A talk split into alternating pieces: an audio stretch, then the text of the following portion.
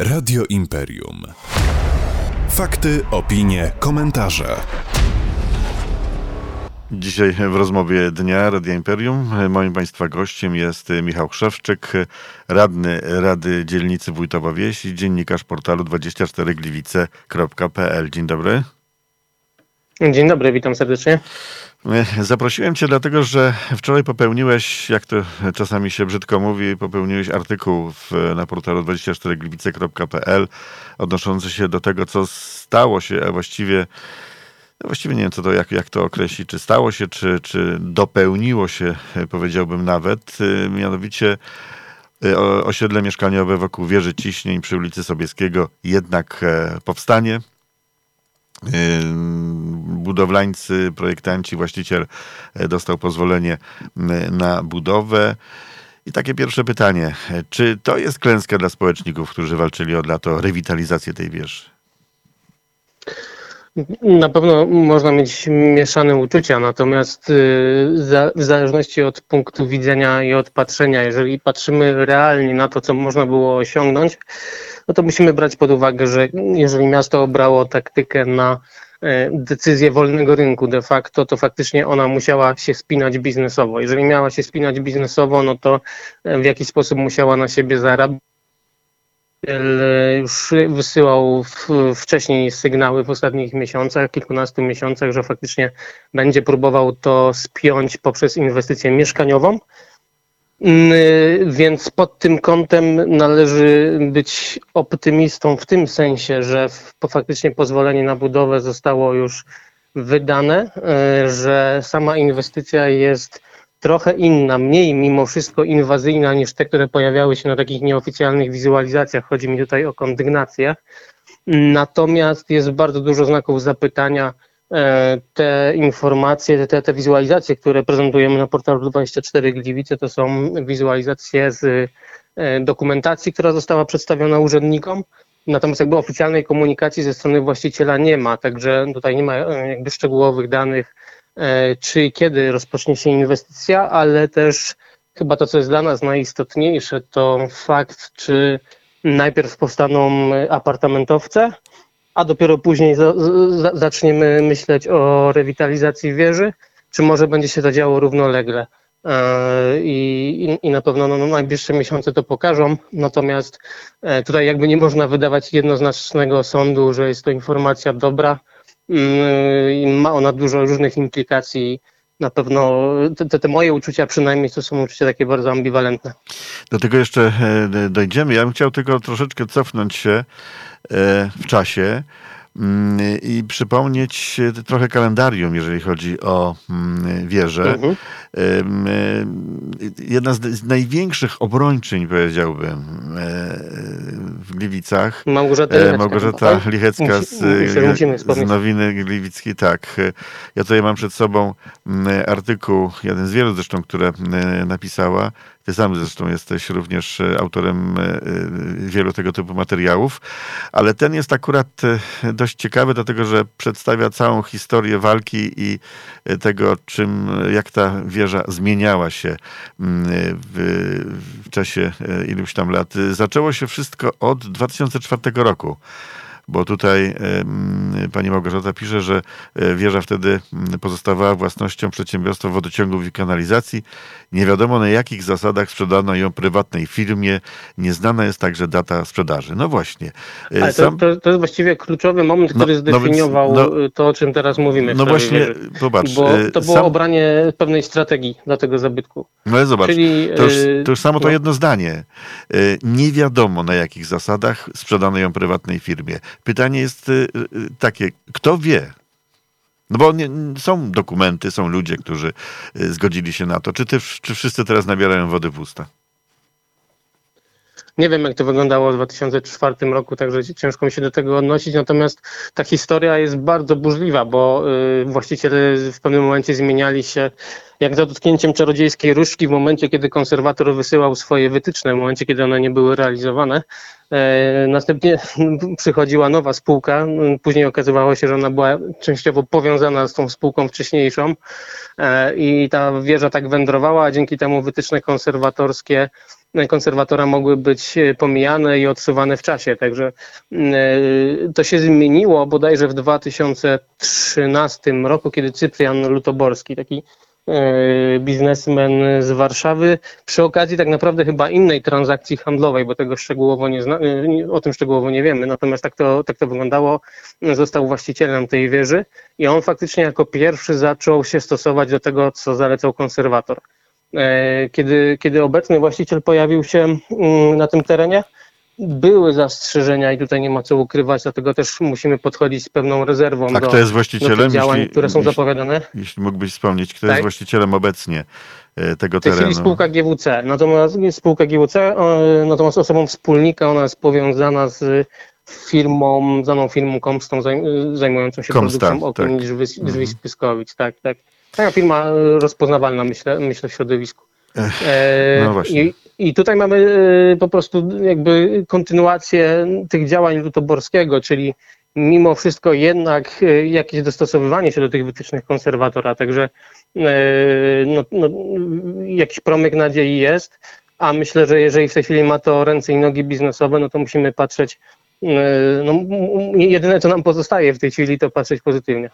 W jakim stopniu według ciebie jest to ta wieża, jest łakomym kąskiem, a może łakomym zawsze był ten teren wokół wieży, a nie sama wieża?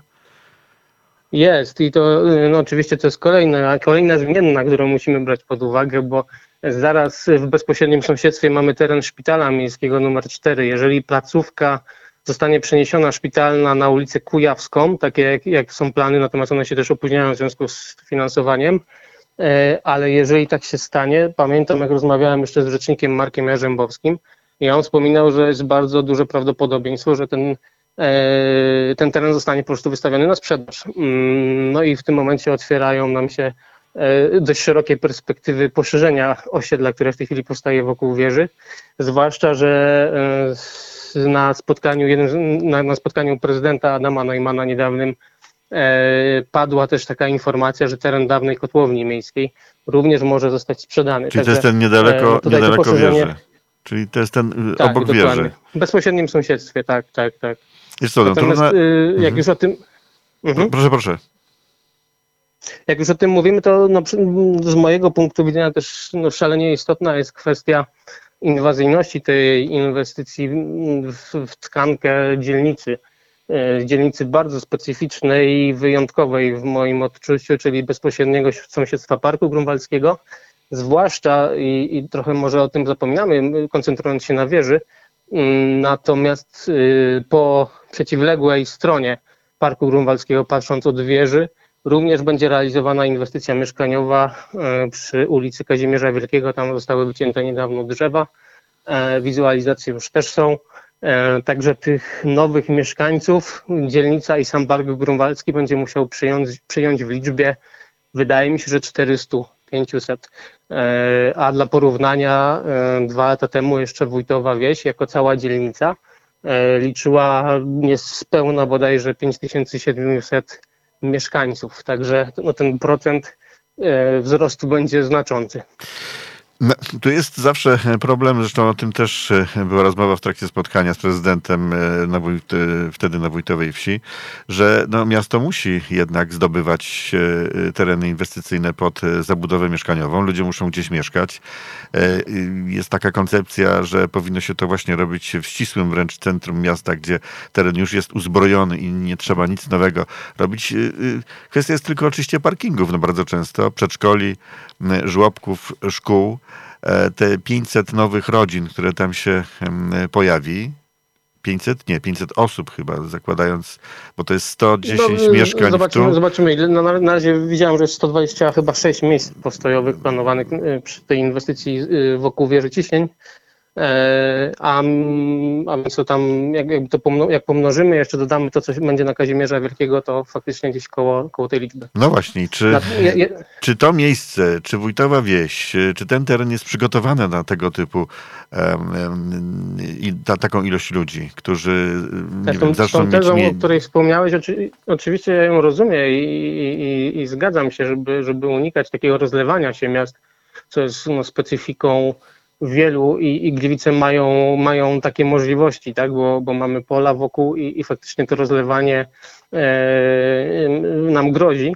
Natomiast y, ja cały czas tutaj podkreślam, że mówimy o bardzo wyjątkowym miejscu, o miejscu, które było planowane jako cały koncept, y, historycznie osiedle Grakwach, y, gdzie, gdzie najwięksi architekci dwudziestolecia y, przyłożyli swoje ręce, gdzie, gdzie, gdzie nadzorował wszystko Karl Schabik. Y, także mówimy o tkance bardzo cennej.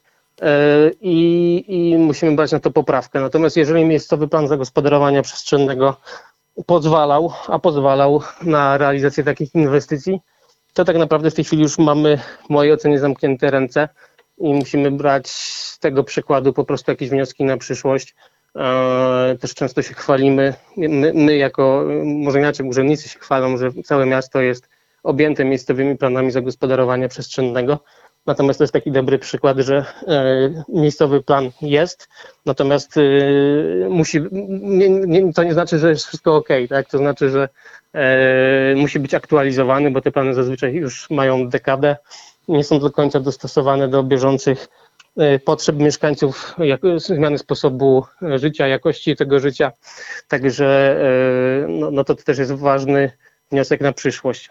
Tutaj ten post na Facebooku, o którym wcześniej mówiłem, ma już dziewięćdziesiąt pięć komentarzy. Powiem szczerze, jak na tutaj nasze miejskie warunki, to bardzo dużo. Z tego wynika, że ta, ten temat no jednak no bardzo wielu Gliwiczan obchodzi, ale właściwie mleko Myślę, się rozlało. Gliwiczanie też odczytują to miejsce, tak jak mówiłem, jako wyjątkowe i po prostu jest im bliskie, bliskie im z ich sercom i stąd wynika też zainteresowanie i taka aktywna postawa. No właśnie, trochę się interesowałeś tą kwestią i tutaj niektórzy internauci podnoszą taką, ci, którzy dyskutują na tym portalu, podnoszą taką kwestię, że jaką mamy pewność, że wieża na przykład w pewnym momencie nie zawali się. Czy są jakieś, nie wiem, przesłanki ku temu, że zostanie zachowana w taki, a nie inny sposób? Przecież będzie modernizowana. Będzie przerabiana, wokół niej będą bloki, które, bądźmy szczerzy, zasłonią ją. No. I ile by te bloki nie miały wysokości, to jednak z, z, z ulicy właściwie wieża zniknie. Mhm, mhm. Czyli ja mimo wszystko wierzę tutaj po, po pierwsze w, w taką racjonalność działań właściciela, właściciela, który też jest marką rozpoznawalną w, w rejonie i I zawalenie się wieży, które byłoby spektaku- czymś spektakularnym w skali kraju, na pewno nie byłoby mu na rękę.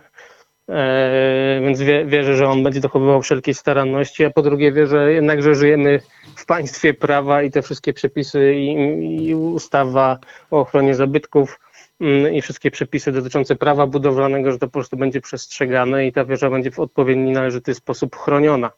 Eee, no, natomiast rozumiem mieszkańców, że mają takie podejrzenia, bo historia tej wieży yy, zna już takie przypadki, które No ona no, się no, nawet paliła w pewnym momencie, prawda? Postawić wiele znaków zapytania. Ona się przed, no, nawet w pewnym momencie paliła i, i podejrzenie tak, tak, też tak. były oczywiście w, w, ukierunkowane no, na, na pewne, pewne osoby związane z tą wieżą.